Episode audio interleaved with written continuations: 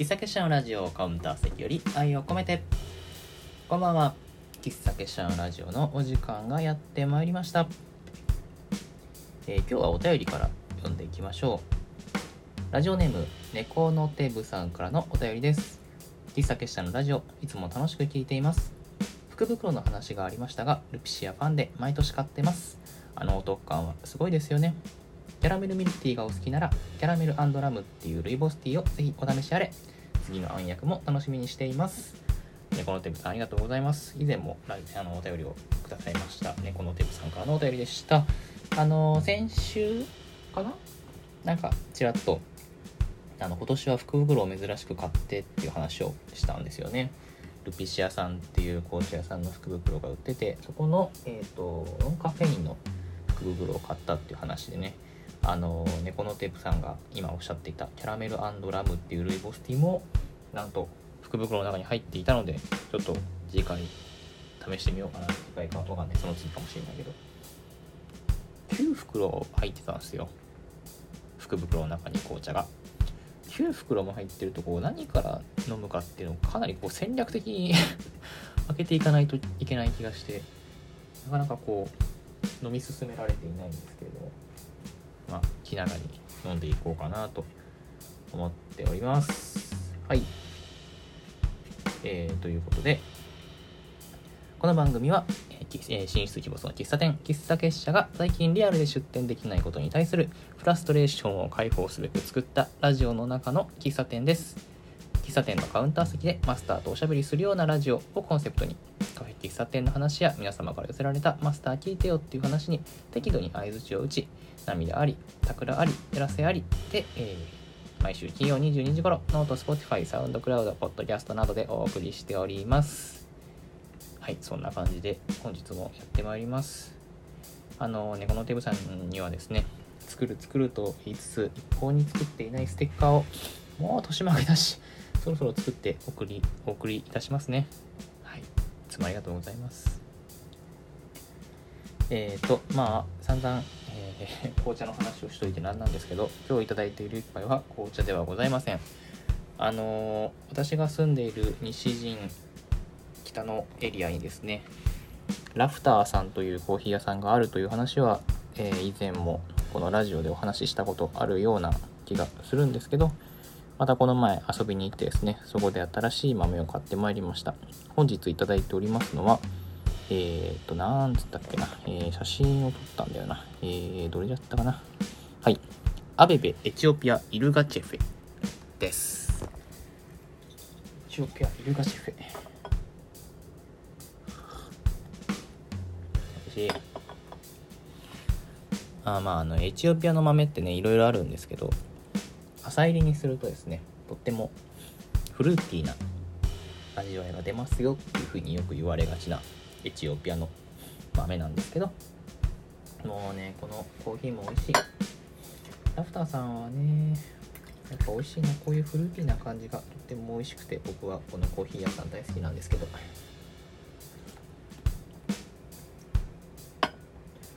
フルーティーフルーティーうん。フルーティーなんだけどそんなに尖った酸味があるっていう感じじゃない気がしていて。なんだろう。苦味も苦味？うーん。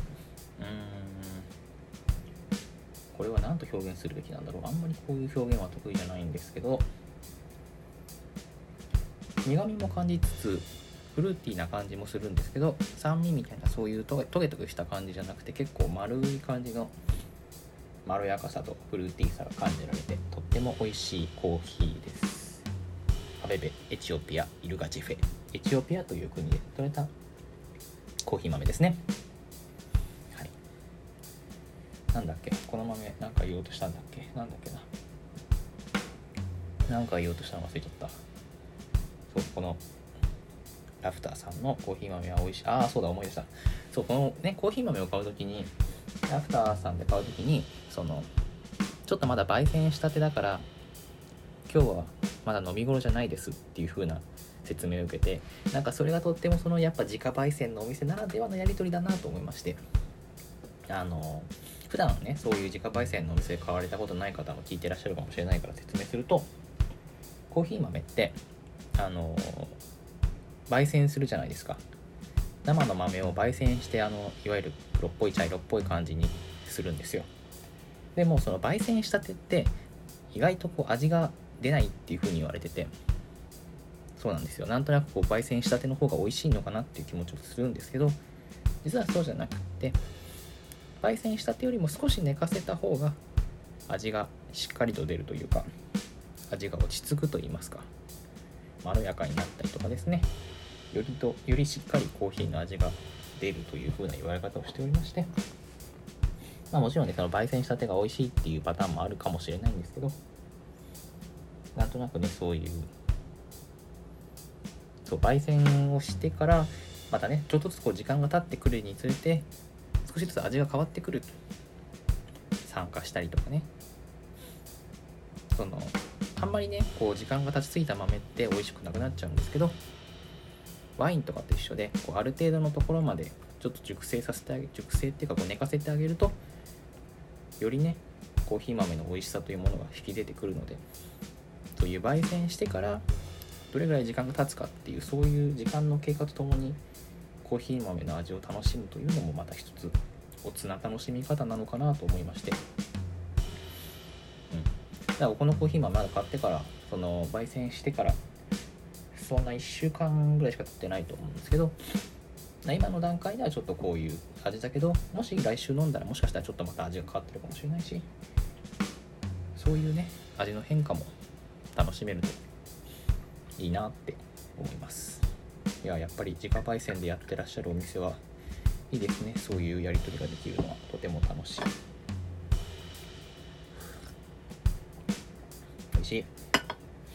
またねラフターさんには遊びに行きたいなと思います。あのもしね西陣とか北野とかその辺に住んであのお近くに住んでいらっしゃる方はですね是非遊びに行ってみてください。とってもまだオープンしたてしてから何ヶ月も経ってないと思うんですけど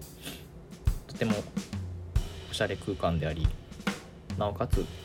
コーヒーを焙煎されてコーヒーを入れてくださる方2人いらっしゃるんですけどお二人ともとっても素敵な方々なのでぜひぜひ遊びに行ってあのお店良かったよねっていう感想をぜひ共有してください。はい。さて今日の喫茶結社のラジオはいやすごいもうね個人的になんか愚痴みたいな感じですごく嫌なんですけどもうねちょっと今日はすごい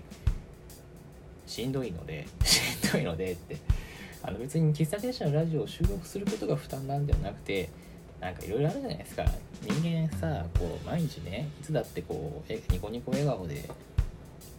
ニッコニッコって感じじゃないじゃないですか。とりわけ私はこう感情の起伏が割とこうジェットコースターなタイプの人間なのでそうなんですよ。皆さんあんまり分かんないかもしれないけど結構こう感情の上がり下がりが激しいのでいつだって元気ではいられないわけですよ。そう。なんで今日は元気がないので美味しい食べ物の話をする回にしようと思います。えー。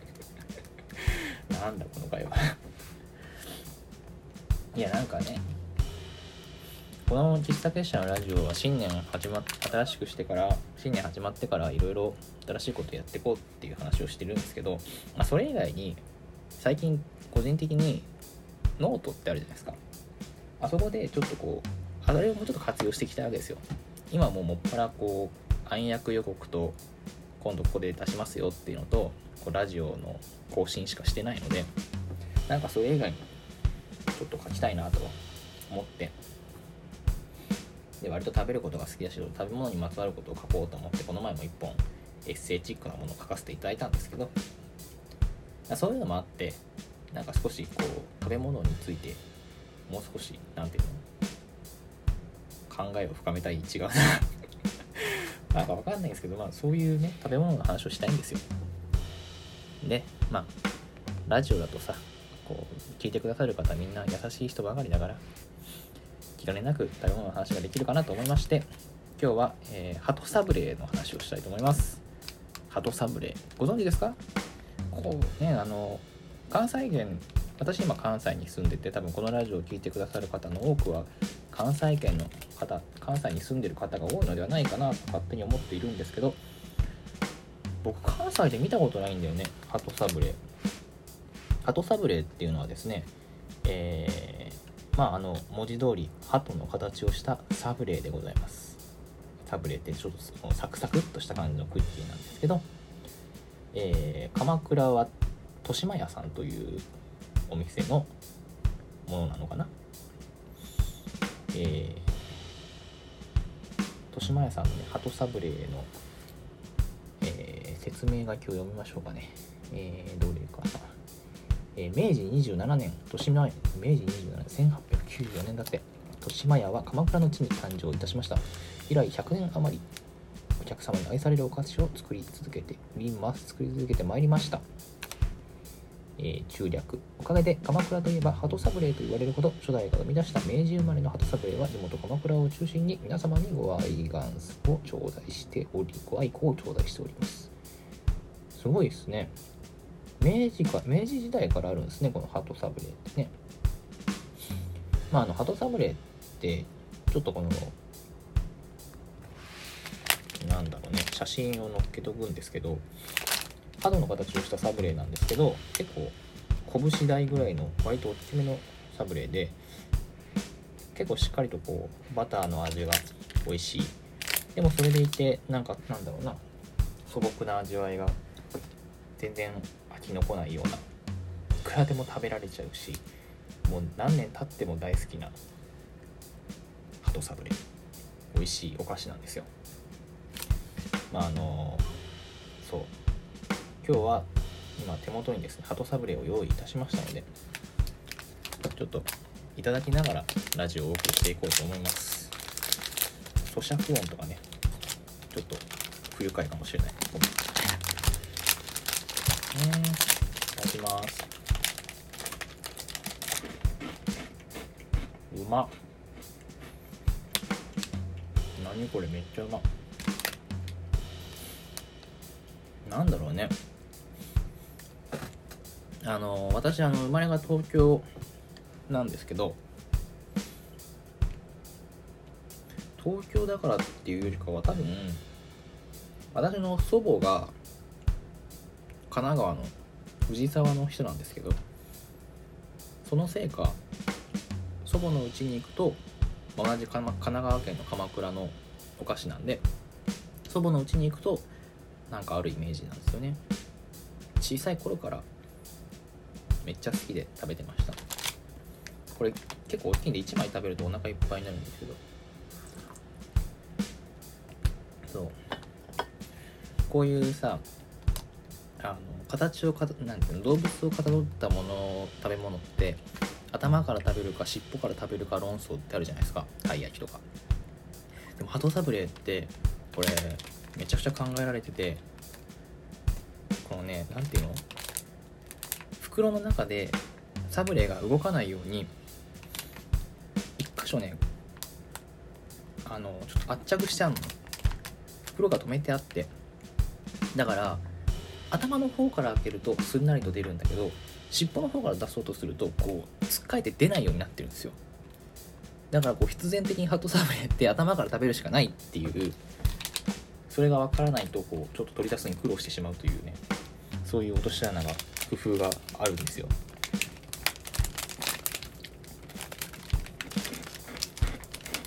いや美味しい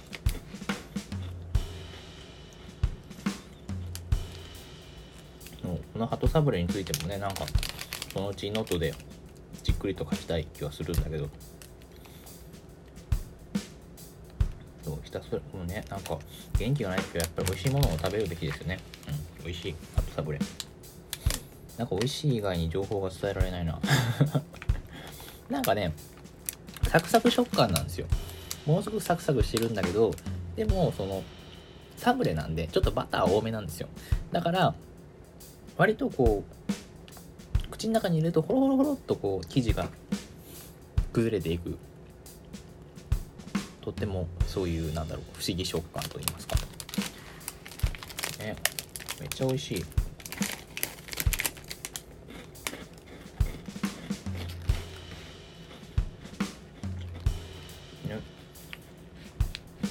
なんか昔インドネシアに住んでた頃にあの旅行でうちの両親が遊びに来ると。でその時になんか周平よ欲しいものはないかと。日本から持ってくぞと。じゃあ鳩サブレを持ってきてくれと。お願いをして。そう。日本からハトサブレをわざわざ持ってきてもらったっていうそんな思い出もありましたねそういえば。味しいんですよハートサブレってネットショップとかで買えるんでね。ちょっともし食べたことないっていう方はぜひちょっと一口食べていただきたいところでございます。なんだろうなこの素朴な味わい。素朴な味わいって結構こう飽きが来ない感じありますよね。いろいろこうお菓子とか作ってて思いますけど木をてらった味ってそれは美味しくて大好きなんだけど最初の衝撃の後のこう2回目の衝撃2回目以降の衝撃ってどうしても最初の衝撃から薄れるからだんだん飽きてしまうというか慣れてしまうんですけど。そんなね地に足をつけた素朴なねだってすごいよ原材料がさ小麦と砂糖とバターとケーランあとちょっと膨張剤って書いてあるけどこれしか入ってない。なんとシンプルなの。別になんかねそういう保存料とかも入ってるわけじゃないんですね。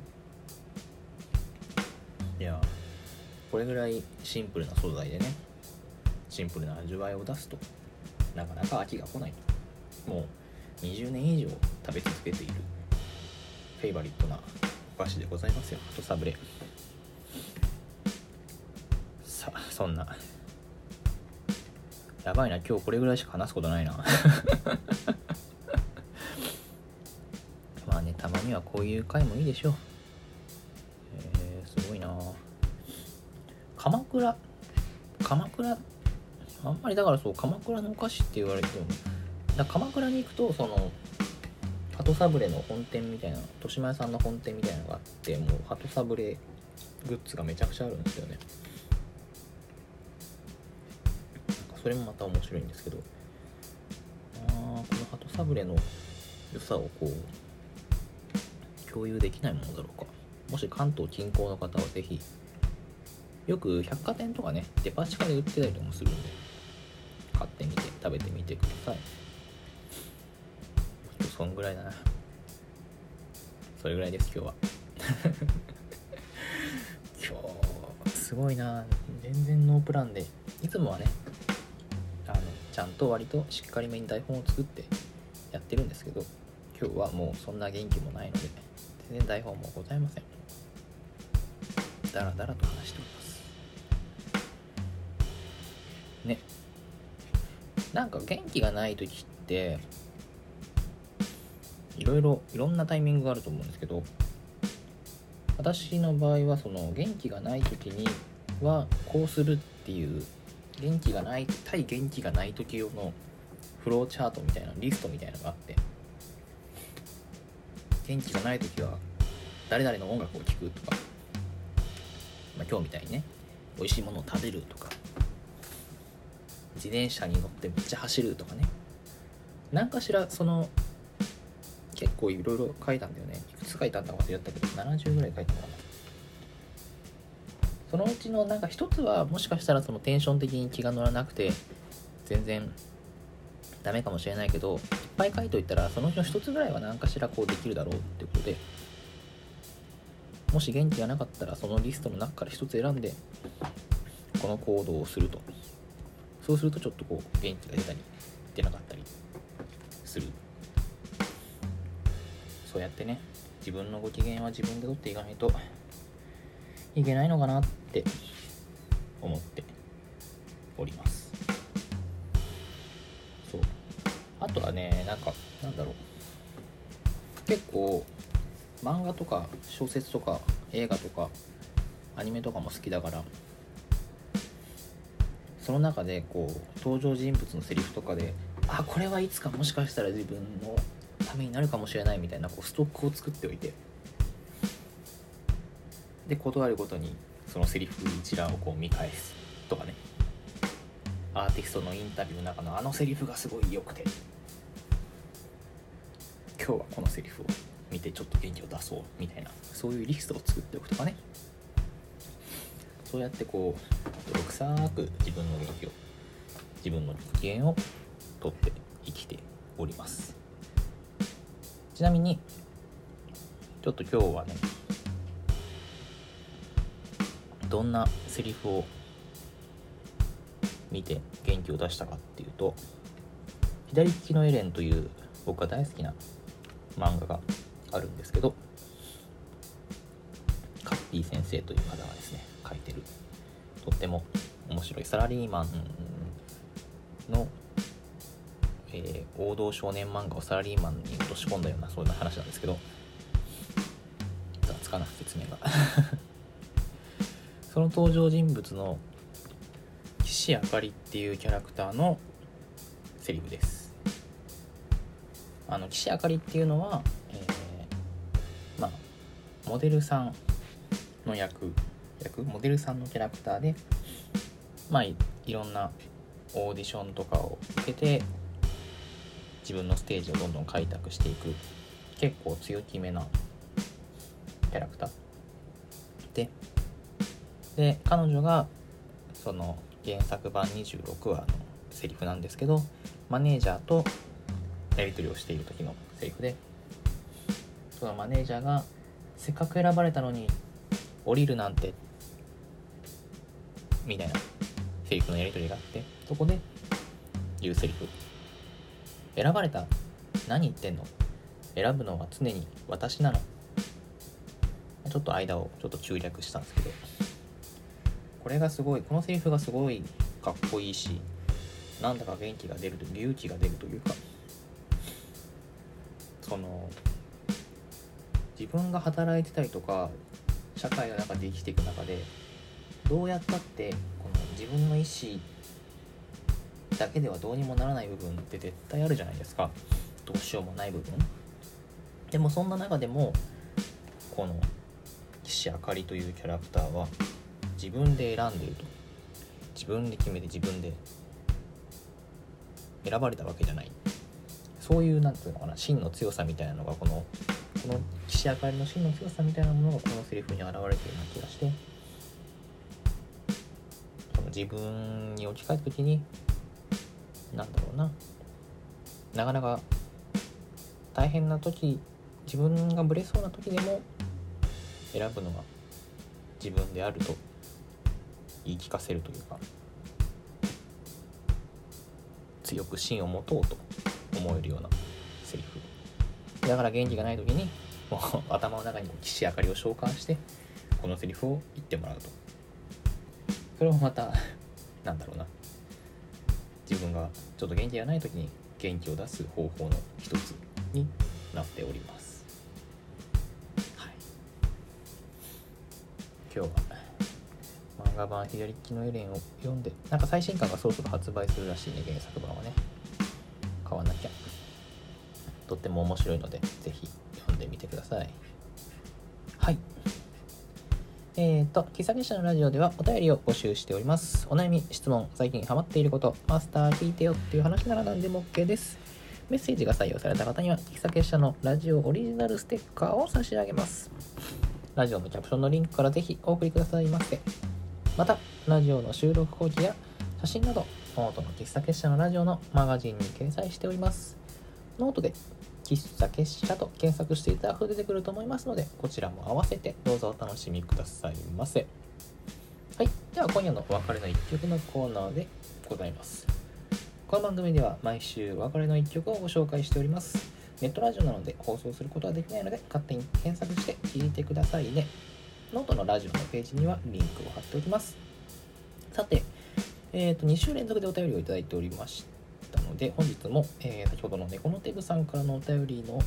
えー、曲のリクエスト、頂戴いたしましたので、そちらをかけていきましょう。本日はですね、えー、古川本舗さんの月光食堂という楽曲をリクエストいただきました。なんかね、とっても素敵なタイトルの曲も全然知らなかったんですけどとっても素敵なタイトルの曲だなと思って調べてみたらボカロのねボーカロイドのてか初音ミクの曲今回はあのまあ初音ミクの時はヌーシという名義で書かれているんですけど古川本舗ということだったので本日はその初音ミク版の、えー、人間の女性ボーカルのセルフカバーバージョン。月光食堂フィートあかねまだ合ってるかなこれ読み方。というバージョンでね聞いてみようかなと思うんですけど。いいですねなんかこの楽曲。なんだろう。このラジオ聴いてる方はボーカロイドとか聞かれるのか分かんないんですけど本当に僕すごくボーカロイドにハマってた時期があって完全に弟の影響なんですけど弟がそういう曲 CD いっぱい持ってて貸してもらって。ちょうどあの目隠しティーデイズとかの流行ってた頃あの頃めちゃくちゃ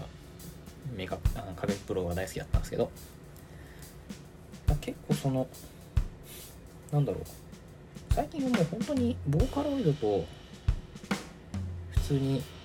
生の人間が歌ってる曲の区別どんどんどんどん曖昧になって米津玄師とかね。あとは最近はえー、なんかいろんなボカロ実はボカロ出身みたいな人がセルフで自分で歌ってるアーティストさんが増えてる印象なんですけどボカロの曲っていいよねっていう言い方をするのはもはや時代遅れなのかなと思うんですけどボカロの曲っていいよね？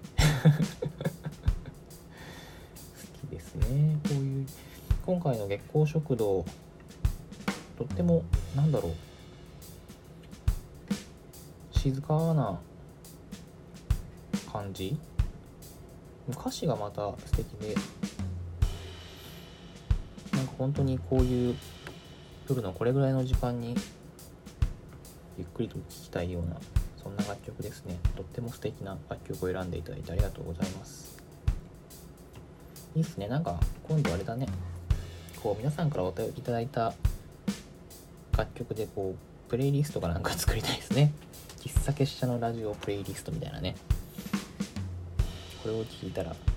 なんか喫茶結社のラジオっぽい感じになるかもしれない。いですね。その時はなんかちょっと今度作ってみようかな。はい。ということで、えー、本日そろそろこれぐらいにしていきましょうかね。元気がないとかうだうだとか言いながらなんやかんや言ってまたいつもの時間ぐらい話してしまいました。本日も最後までお付き合いいただいてありがとうございます。それでは、えー、別れの今週の別れの一曲。古川本舗フィーチャリング「あかねマター」で月光食堂。それでは皆様今宵も素敵な夜をお過ごしください。またね。